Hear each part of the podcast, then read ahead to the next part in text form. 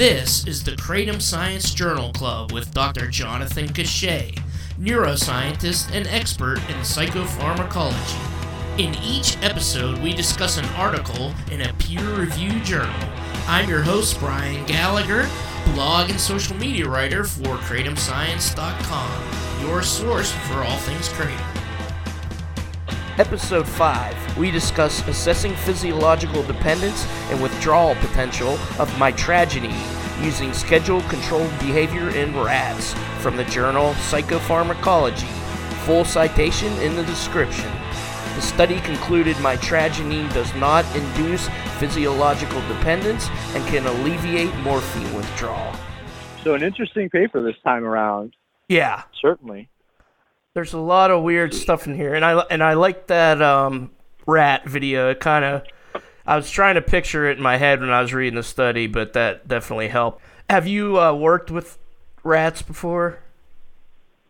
Uh, I have rats yeah. and mice, uh, but that was more of like a you know a lab course class uh, during grad school.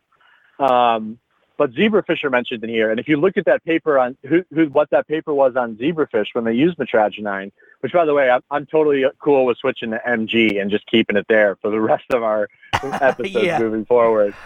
Um, but if you go to that zebrafish paper, uh, they they my name's all over it. They cite my name for the for the behavioral tests, and so I spent a lot more time developing uh, the behavioral models or like translating essentially the endpoints that we used in rodents to fish.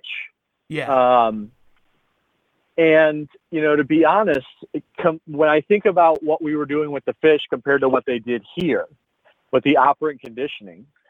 So, you know, op- operant conditioning is basically just a behavior that's reinforced. Uh, it could be positively or negatively reinforced.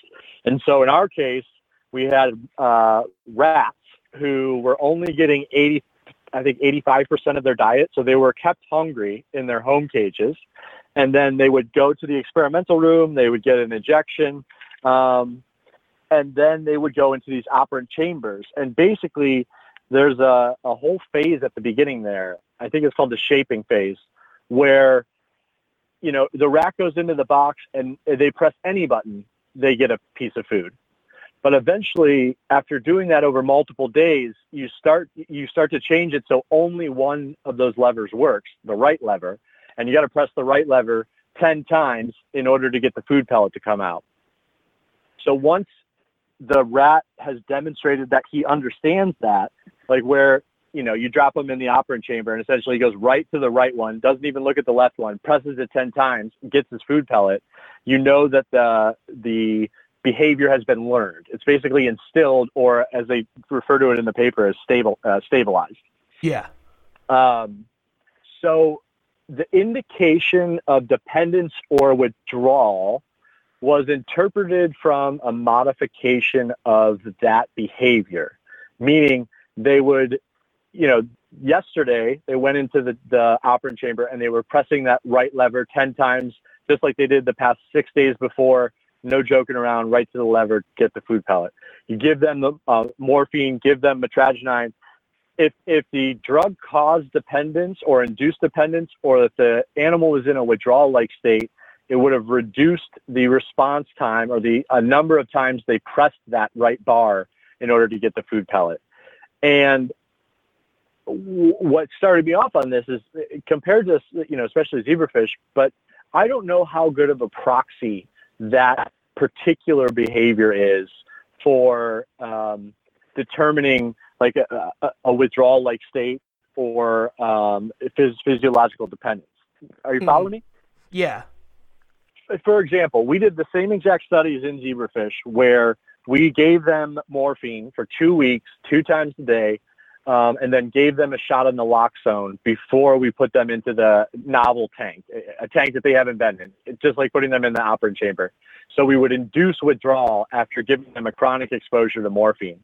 Um, and with zebrafish, you're looking at their movement as so we're looking at the amount of time spent at the bottom of the tank versus the amount of uh, time spent at the top of the tank. We're also looking for erratic movements. So fish, when they're in a highly stressed out state, they just swim like crazy. Like you know, it's just uh, unorganized sort of just flailing around. Mm-hmm. Um, very clear. You can see it. And then we would also, after that, um, extract cortisol or the primary stress hormone from all those zebrafish to see if it was elevated because it would be an indication then we would have a behavioral indication of withdrawal like you can see that they're freaking out Yeah. and we also had a physiological biomarker of an increased stress response uh, n- namely increases levels of cortisol and i just feel like you know i it's, i feel like that's a more comprehensive approach to understanding dependence or withdrawal Yeah. um, but it- that doesn't. I guess it doesn't mean that this one isn't valid. It just means that I feel like there are better animal models to assess that particular phenomena. yeah. They didn't do a cortisol test, I don't think, unless I No. missed it. Okay. No, yeah. The only endpoint was um, changes in that conditioned behavior of pressing the right lever ten times to get a food pellet. Yeah. That was the only endpoint they had. And what what's the reason for the uh, naloxone? Because I know in uh, w- with humans it's Narcan, and that's the stuff that you give somebody if they're having an overdose. Um, what does that do? Because I know they gave morphine. One group got morphine. One group got mitragynine. Then they were given Narcan, and then they were tested for. Yeah, they were given Narcan. Um, right, right. or naloxone. So what does that actually do? So I'm going to just explain quickly the first two phases that they did and then end with the naloxone one. It'll just make more sense that way. Okay. Um, so the first thing they were doing was looking at the acute effects of morphine, uh, mitragynine, or the control or vehicle, just no drug, but saline. Um, the acute effects on behavior. So they wanted to know after the rats have stabilized and, and learned that pressing the right button equals get your food. Um, if we give them drugs 30 minutes before they go into that uh, uh, that operant chamber, is it going to decrease the amount of times they press that button? So a change in the um, learned or operantly scheduled behavior. Okay, so that was the first one. Acute exposure. If I just take a morphine or I take um, mitragynine, does it affect me immediately in some way that's behavioral? I guess is the best way I, I would think about it. And so what they found was with mitragynine, there was not a significant reduction in that response behavior compared to the controls. Um, it looks like it, it, sort of maybe dipped a little bit. They all dipped, even the control one dipped. But then the morphine one basically like hit the bottom of the graph. It, Yeah. it, it dropped immediately. And so, you know, I think we, I'm going to put an asterisk right here because I think it would be interesting to, to discuss why this behavioral test is a proxy for opiate abuse because it works with opiates, but I want to dig into there. So, so after they looked at the acute effects of behavior, they wanted to know, okay, are there indications of physiological dependence? So they're going to get all the rats back to stabilized, meaning they know when they go in the box, they're not taking any drugs. They go like 10, 14 days where they get it stabilized to where they get in, they go to the lever, they press it. So everybody's stabilized now.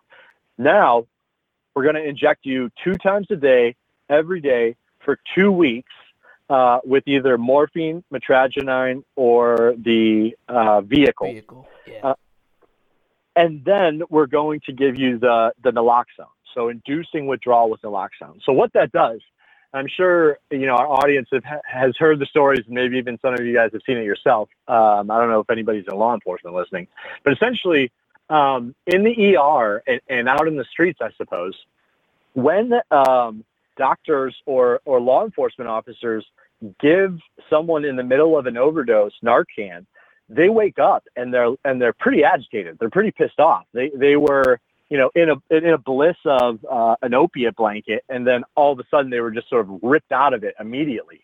Um, so essentially, that's what we're doing to the to the rats.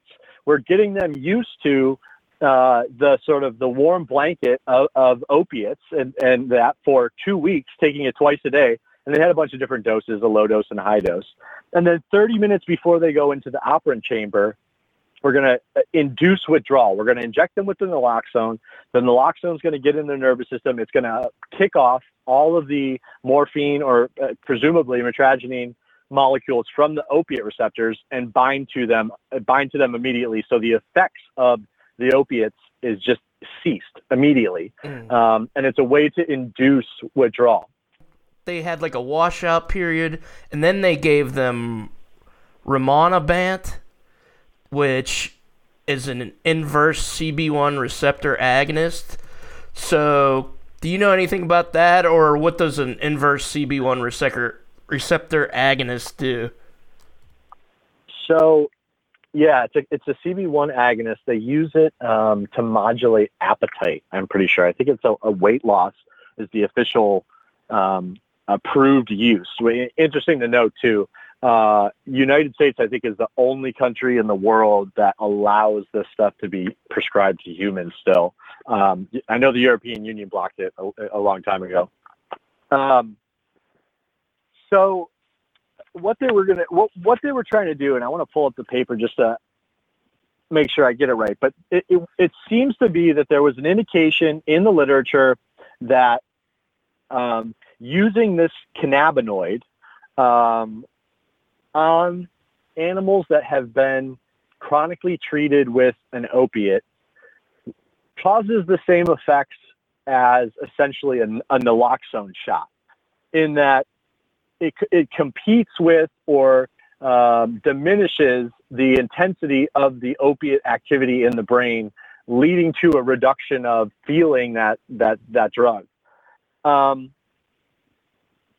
what I think that they were trying to to really understand, and the and the point they were trying to make was we do know, and I would not disagree with the fact that the cannabinoid system and and the opiate signaling system um, are pretty tightly intertwined and can affect and, and, modulate each other. That's primarily because the, the CB1 receptor sits on the the receiving neuron, not the sending neuron, and so the sending neuron is shooting molecules into the synapse, that space between the two neurons. And once that receiving neuron starts getting those signals from the neuron upstream, um, cannabinoids start going out, getting released, going back to the sending neuron to basically say like, got the message, settle it down, we're good. You know, they they it's called a retrograde um, messenger, and it basically calms down signals from happening. And so I don't know if I I don't know if I've seen enough evidence that would allow me to confidently support the idea that this uh, CB1 cannabinoid receptor agonist, Rimonabant, uh, competes to the same degree uh, in inducing withdrawal-like symptoms um, as naloxone. Um, and I, what they end up finding when, when we are looking at the, um, the use of, of mitragynine or, or kratom alkaloids as an opiate substitute, so sort of the third phase that they investigated, was that you know we'll give them uh, we'll give them morphine for two weeks, we'll give them naloxone, and then we're going to give them mitragynine to see if that um, counteracts the induced withdrawal. Do, are you, you know what I'm saying? Yeah, yeah. Yeah. So give them give them morphine for two weeks, induce withdrawal with a naloxone shot, then give them mitragynine right you know right then and there, 30 minutes before they go, with the hypothesis being that if mitragynine can alleviate some of the behavioral physiological symptoms of opiate withdrawal, then the uh, animals that received mitragynine would not demonstrate a decrease in the in their responses inside of the operant chamber. Um, but those that were given, and I, the other one they gave people was Suboxone, or the, the rats was Suboxone. Yeah. Um, and, and, basically, what they saw, I think, was that um, not only did mitragynine uh, attenuate or lessen the severity of those withdrawal symptoms, um, it, it, resulted in ha- not having to use as much of the Suboxone. Um, but it was also paralleled by this cannabinoid. Yeah, it says although more work is needed, these data suggest that cannabinoid receptors may be involved in the development of MG physio- physiological dependence and therefore may represent the neurochemical basis for MG or kratom abuse and dependence liabilities. Well, they were also separating the notion of developing physical dependence or tolerance, right? Yeah. Um, they started getting into a talk about like they were they were distinguishing between two different stages of establishing physiological dependence, and they, I think that what they were essentially saying was maybe like morphine sort of activates and immediately starts heading down the path of physiological dependence. But there's something different about metragenine and the kratom alkaloids in that it doesn't lead to a reduction in the behavior they were using as a proxy for dependence. Yeah. So like the behavior didn't change, but the uh, the ability to uh, correlate the environment with the withdrawal or the potential withdrawal, maybe there was a disconnect there. So there's two very like sort of nuanced stages where, you know, you first you learn it and then after that you sort of embed it. And they were saying essentially that maybe kratom doesn't, um, the kratom alkaloids don't immediately induce dependence like morphine does, but very clearly. Um, that it, it doesn't lead to changes in behavior and it's different somehow. And, and I really, you know, I think that it, it sort of becomes apparent in, in their, in, sort of the narrative I think that they're laying out here is that, and it's something that we've said many times, um, is that these are a novel class of compounds that we don't fully understand.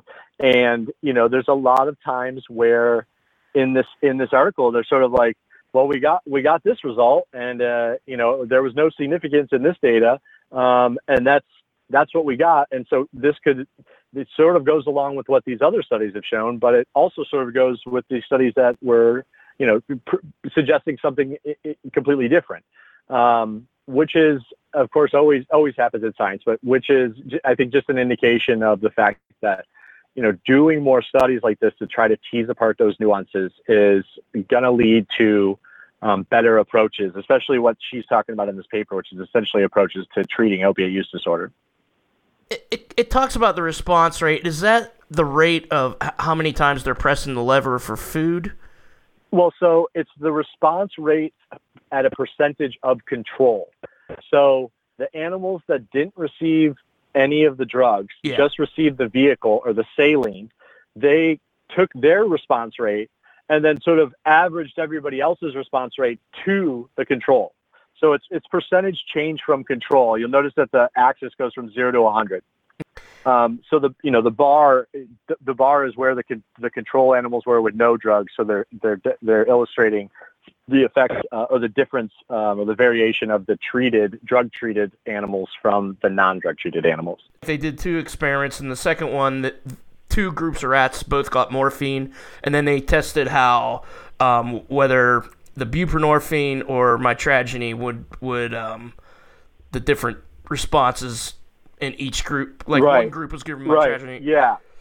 So, So, it, yeah, said I it said um, in that case the mitragynine group increased response rates, and then the buprenorphine didn't. So I was just wondering if that you know shows that morphine withdrawal symptoms are less severe uh, when they're given mitragynine.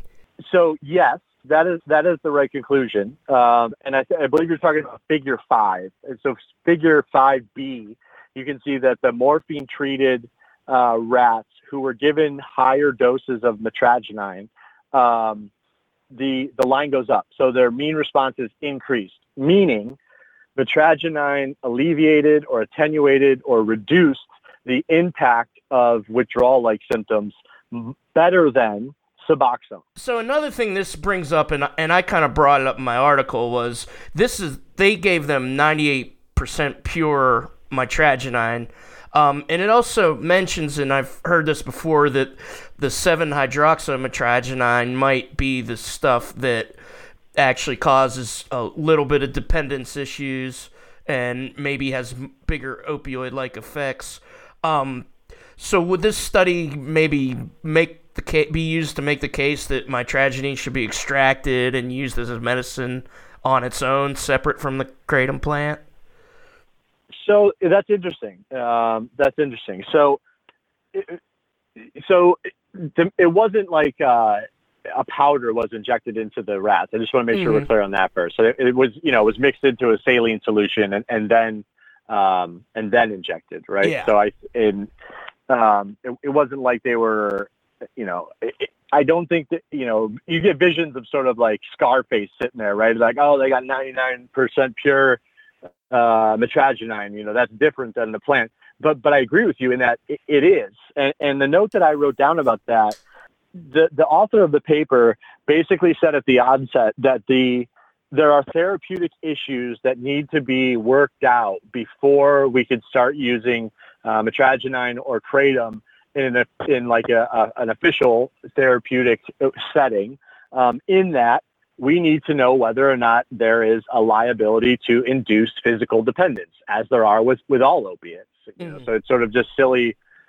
It, it's silly to say, oh well, if, if kratom is going to be a, a good treatment path for opiate use disorder, it has to have no uh, uh, dependence or tolerance liability because Suboxone does. I mean, all of the opiates Yeah. that we do have now uh, are the same thing in terms of how they're received by the body. They might last a little bit longer, but th- they're the same thing. Whereas the kratom alkaloids are not the same thing. And, Mhm. and you're right, they did make a distinction saying that um, it seems to be reported in the human literature as well as some other studies that were done that the 7 hydroxy is more powerful and that may be to blame for um, t- development of physical tolerances or dependence. Um, but that they didn't give them any. Um, but the other thing that that worried me about what she said, well, if we want to make this a therapeutic, we got to eliminate the the, the, the um, dependence liability. Essentially, we don't want to get them hooked when we're trying to treat them for opioid use disorder. Just getting there would be a better step from where we are. You know that. But one one thing no one ever mentions here, and I think it's something that I've said on the podcast before, is is based on the, the method of administration.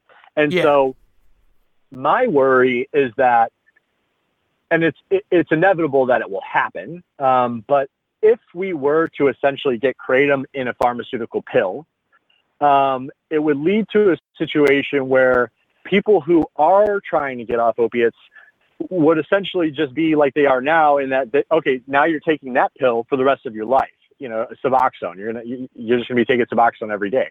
It, it's better than you know uh, the risks associated with sort of you know IV use of heroin right? But it's it's still the same thing. And I feel like when it gets when drugs get extracted down to one compound get pressed into a pill and just become something that you can toss in your mouth without even really thinking about it it becomes a lot more I, I want to say convenient, but it's almost too easy for someone trying to transition out of uh, you know an opiate problem. And that if they recognize the fact that if the method of administration gradually deters you from continuing to use what you were using, you know at the beginning you're like, I just don't want to go through opiate withdrawal. I've been there. I don't want to do that again. I'll eat as much plant matter as you got. It's better than going through this. But then two or three months later, you you sort of you know found your way off of it. And then and then at some point the notion of consuming that much plant material becomes sort of unappealing or a pain or you you know you spilled the kratom powder on your on your wife's counter and and it made a huge mess. And you know it just it turns out to be not worth it um, as much as it was when someone was at that sort of delicate transitional state. And that's a not like that in, in it, that in and of itself i guess is what i'm trying to say to summarize here that in and of itself is um, a way to sort of protect against a dependence liability. Make it not as easy and convenient to consume quickly. Um, method of administration also goes into that, you know, that play, Yeah. that discussion. Yeah, they, they did mention something. Uh, it, it was a different point that you just made, but it says because the rats were given um, intraperitoneal injections, which I think is the abdominal lining, because I looked it up. Um, Mm-hmm. but it said uh, the difference in route of administration would yield different rates of onset of drug effect, drug levels, duration of effect, and metabolism. So that's kind of a different point. But they did um, mention something about that, and also the fact, Yeah. also the fact that humans consume one to five, according to some of these studies, one to five milligrams per kilogram of mitragynine when they consume kratom. Um, rats in the study some sometimes got 50, and then they even actually mentioned that a rat uh, from the study, I didn't find it. It was like from 1972, so I don't even think it's online. But uh, yeah, Mako, 1972. Yeah, he said they said uh, a rat got a dose as high as 806 milligrams per kilogram, and it failed to produce any toxic effects of my tragedy of my tragedy. So that's that was pretty interesting to me. Yeah, yeah, and, and you know you're right in mentioning the they did acknowledge that um, their the way that their method of administration um, could have led to some differences when you try to translate it up to humans, and, and that of course especially with opiates because of first pass metabolism. Um, so it wasn't going through the the rat's digestive system. Um, it was just sort of getting injected into the the body cavity, um, and so that that could lead to some issues. But it, they also, I mean, that whole discussion where you ended about the 806 milligrams per kilogram, you know, there's a big section here where they are sort of trying to make sure that they were giving the rats what is called a human equivalent dose. Okay. Um, and there were, you know, I think she mentioned three different studies and the ranges at which the people self reported how much they took and then you realize that they had no idea what the content of mitragynine was in those, not let alone how much tea they drank that day, right? It's just a yeah. completely uh, inaccurate way of understanding different dose responses, if, if that's what you're interested in doing, what, what they're doing here. Um, but they were trying as best they could to match um, what would be a human equivalent dose, which, why it's reduced down to uh, milligrams per kilogram. And just to put that into perspective, this 806 milligrams per kilogram. I don't know, you know, I don't have a good uh, sort of just ballpark estimate of how much of a, a kilogram is and what that relates to uh, like humans or, or rats. But uh, essentially, yeah.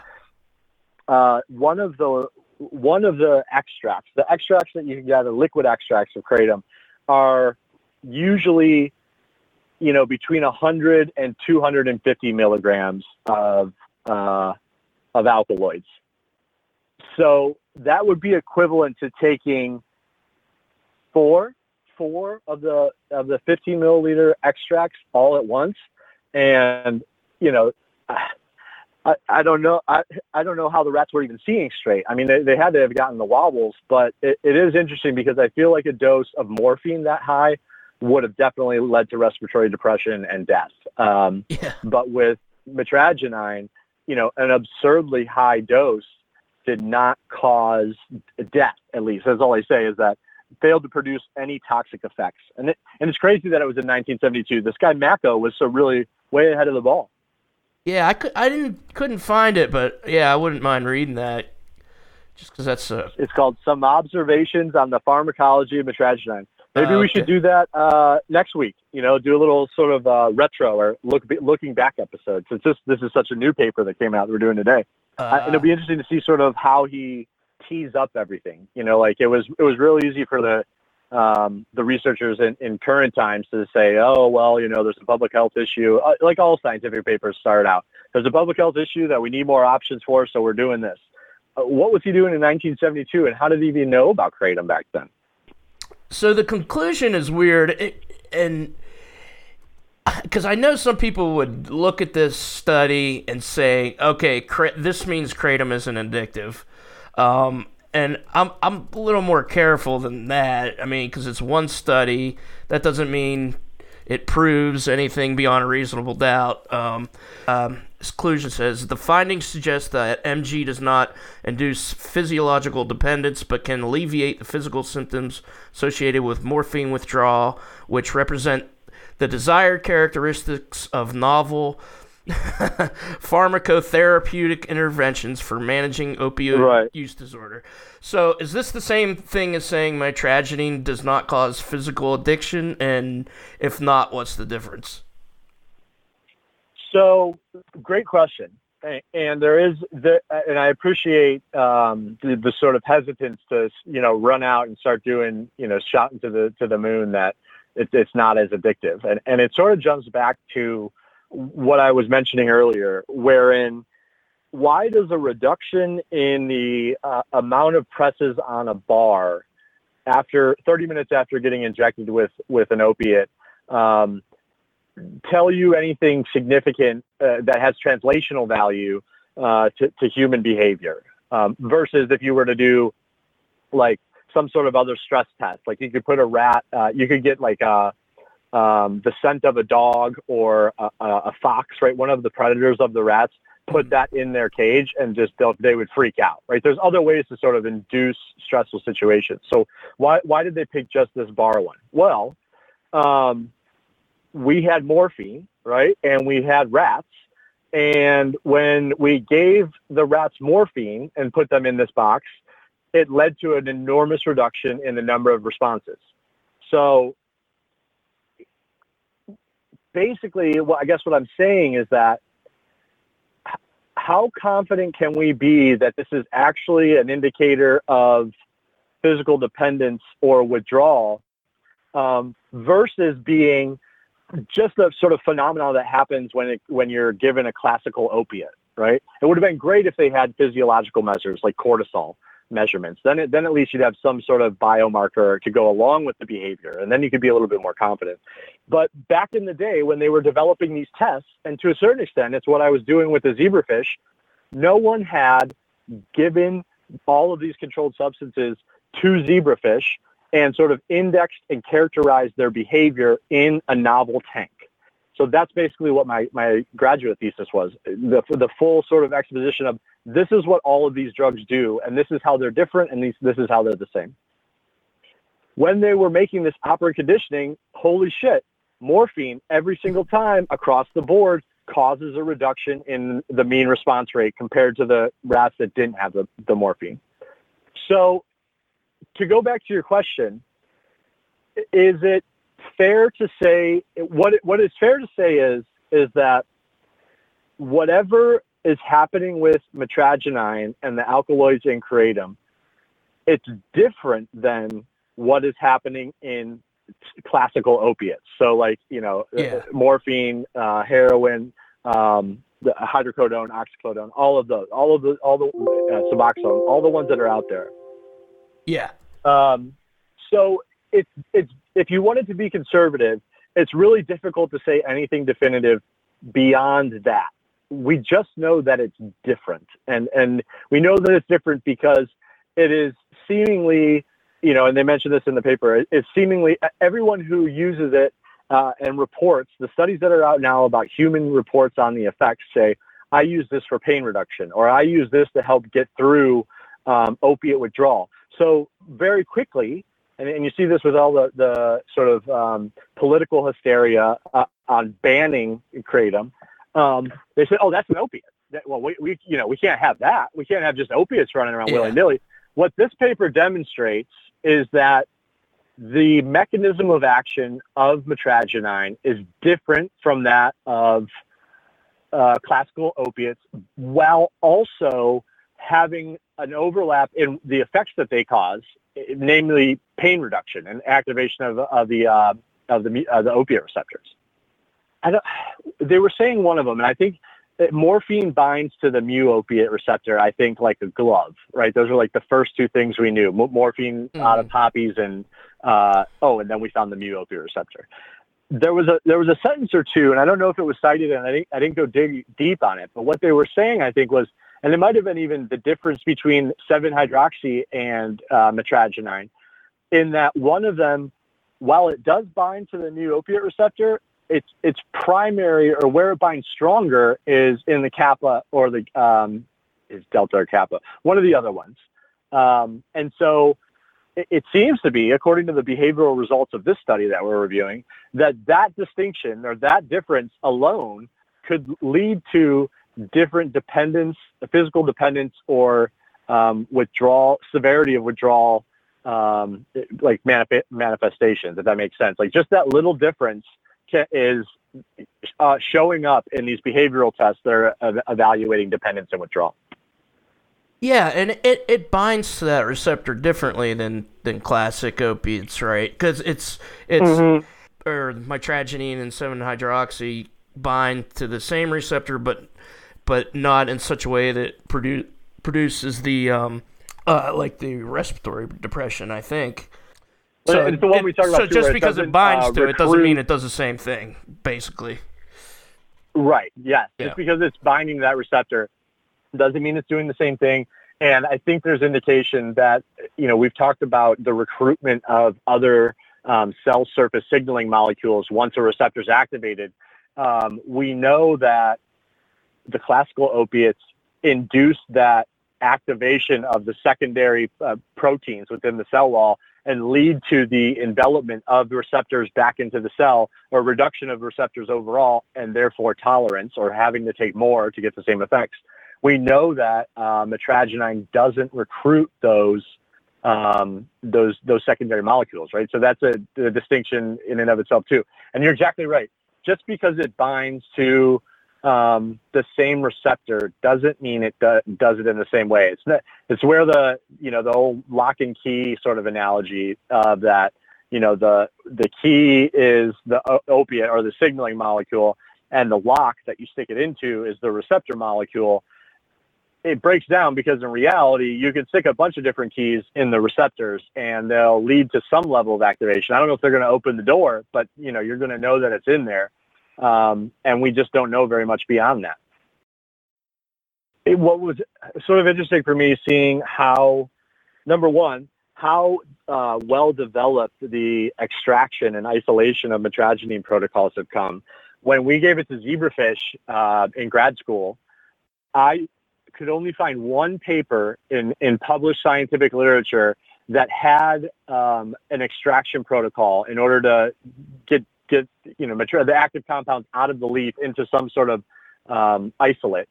But it was in Chinese, and despite my best attempts at emailing the authors and the publishers and the journal and everything, could never get my hands on it. So that's developed, you know, quite significantly. What we did when we gave uh, the zebrafish the uh, kratom or exposed them just to see what would happen is we ended up just putting them in kratom tea um, and letting them swim around in it for a while brewed it up and then and then let them swim in it. Um, I mentioned that because it was because of our inability to extract it. At Tulane, uh, Tulane Neuroscience Department, there's an entire lab dedicated to trying to find um, pain management drugs or or a, uh, a target of drugs that is like you said earlier doesn't induce the, the respiratory depression, which is what people die from, but then also doesn't induce physical dependence or um, withdrawal-like symptoms or the liability or severity of that uh, tolerance development and physical dependence is much less. And they essentially, within the pain management research community, they call that the, you know, the holy grail, the, the, the goose and the golden egg. If you can figure out how to uh, reach pain management effectively physiologically, so it actually does help with pain management, yeah. but it doesn't induce dependence, um, then you have essentially, you know, uh, found a workaround about the biggest problem with the, uh, you know, humans' longest, um, longest approach, pharmaceutical approach to, to pain treatment in opiates. Um, yeah. And I remember having conversations with this uh, professor whose lab was a floor down from ours, saying, "You got to look into this kratom. You got to look into this. This is, you know, and they acknowledge it in this paper too, because they essentially say, you know, there there's plenty indication that kratom can be used as a substitute for opiates, especially if you're trying to transition off. Namely, because so many people are doing it, it it must have some effect, right? It must have some benefit. Um, but we never we never could isolate it, and we can never get it into his protocols. And I, you know, I I want to I almost want to reach out to him now and just like say, hey, did you get over to the you know kratom alkaloids yet? Because that's where that's where everybody's pivoting. Yeah. Oh, that's awesome. That's like it's pretty exciting. It is. Yeah. I, it's just interesting that just some of these results have coincided with stuff people told me. Uh, especially, I pay attention. A lot of people have, you know, they try to get off um, heroin and other stuff with Suboxone or buprenorphine, and uh, then these studies suggest that, yeah, the kratom helped me get off the Suboxone. So it, there it is right there in the rats where they didn't show withdrawal symptoms um, having mitragynine after Suboxone. So it's pretty right, pretty right. Cool. Um, or the amount of Suboxone you needed to take in order to get a similar level of release is lower, right? So of course it would be able to help trans, uh, transition people off Suboxone. You know, the other thing is Suboxone is a long-lasting opiate, buprenorphine, with naloxone. So you take it with Narcan. They're, they're 50-50 hmm. in the pill. So the idea is essentially that you take them both at the same time. You're not going to get too much activation. You're not going to get too much um, like rejection of activation. You're just going to be sort of right in the middle, right? Just to sort of keep, you know, the, you're not going to go too far to the left. You're not going to go too far to the right. It it just is. I feel like if if everybody were to step like three steps back, and then look back at the problem and say, we're currently treating the people with opiate use disorder with opiates and Narcan and, and they just take that for the rest of their life. You know, it just yeah. it's, it's crazy for me to sort of wrap my head around that. Um, but you know, I guess in some ways too, it just speaks to um, how, maybe how unique the opiate compounds are, right, and how valuable they were, and what we and what they had done for us in our history. But we're now getting to the point, and, and studies like this, and, and one of the reasons why I was so excited to do this one is now we're starting to disentangle where the kratom alkaloids are similar and where they're different. And when it comes to the development of tolerance and the severity of withdrawal symptoms, uh, there seems to be emerging a trend that uh, kratom is not uh, just another opiate. There's there are different things happening. Thanks again, Dr. Jonathan Cachat, for another episode of Journal Club. We try to get these out every two weeks, so that means the next one will be October 1st. The Kratom Science podcast is on every week, and you can find that and other Kratom news and information at kratomscience.com. The music is Captain Bigwheel, and the song is Moonrunner. All right, take care.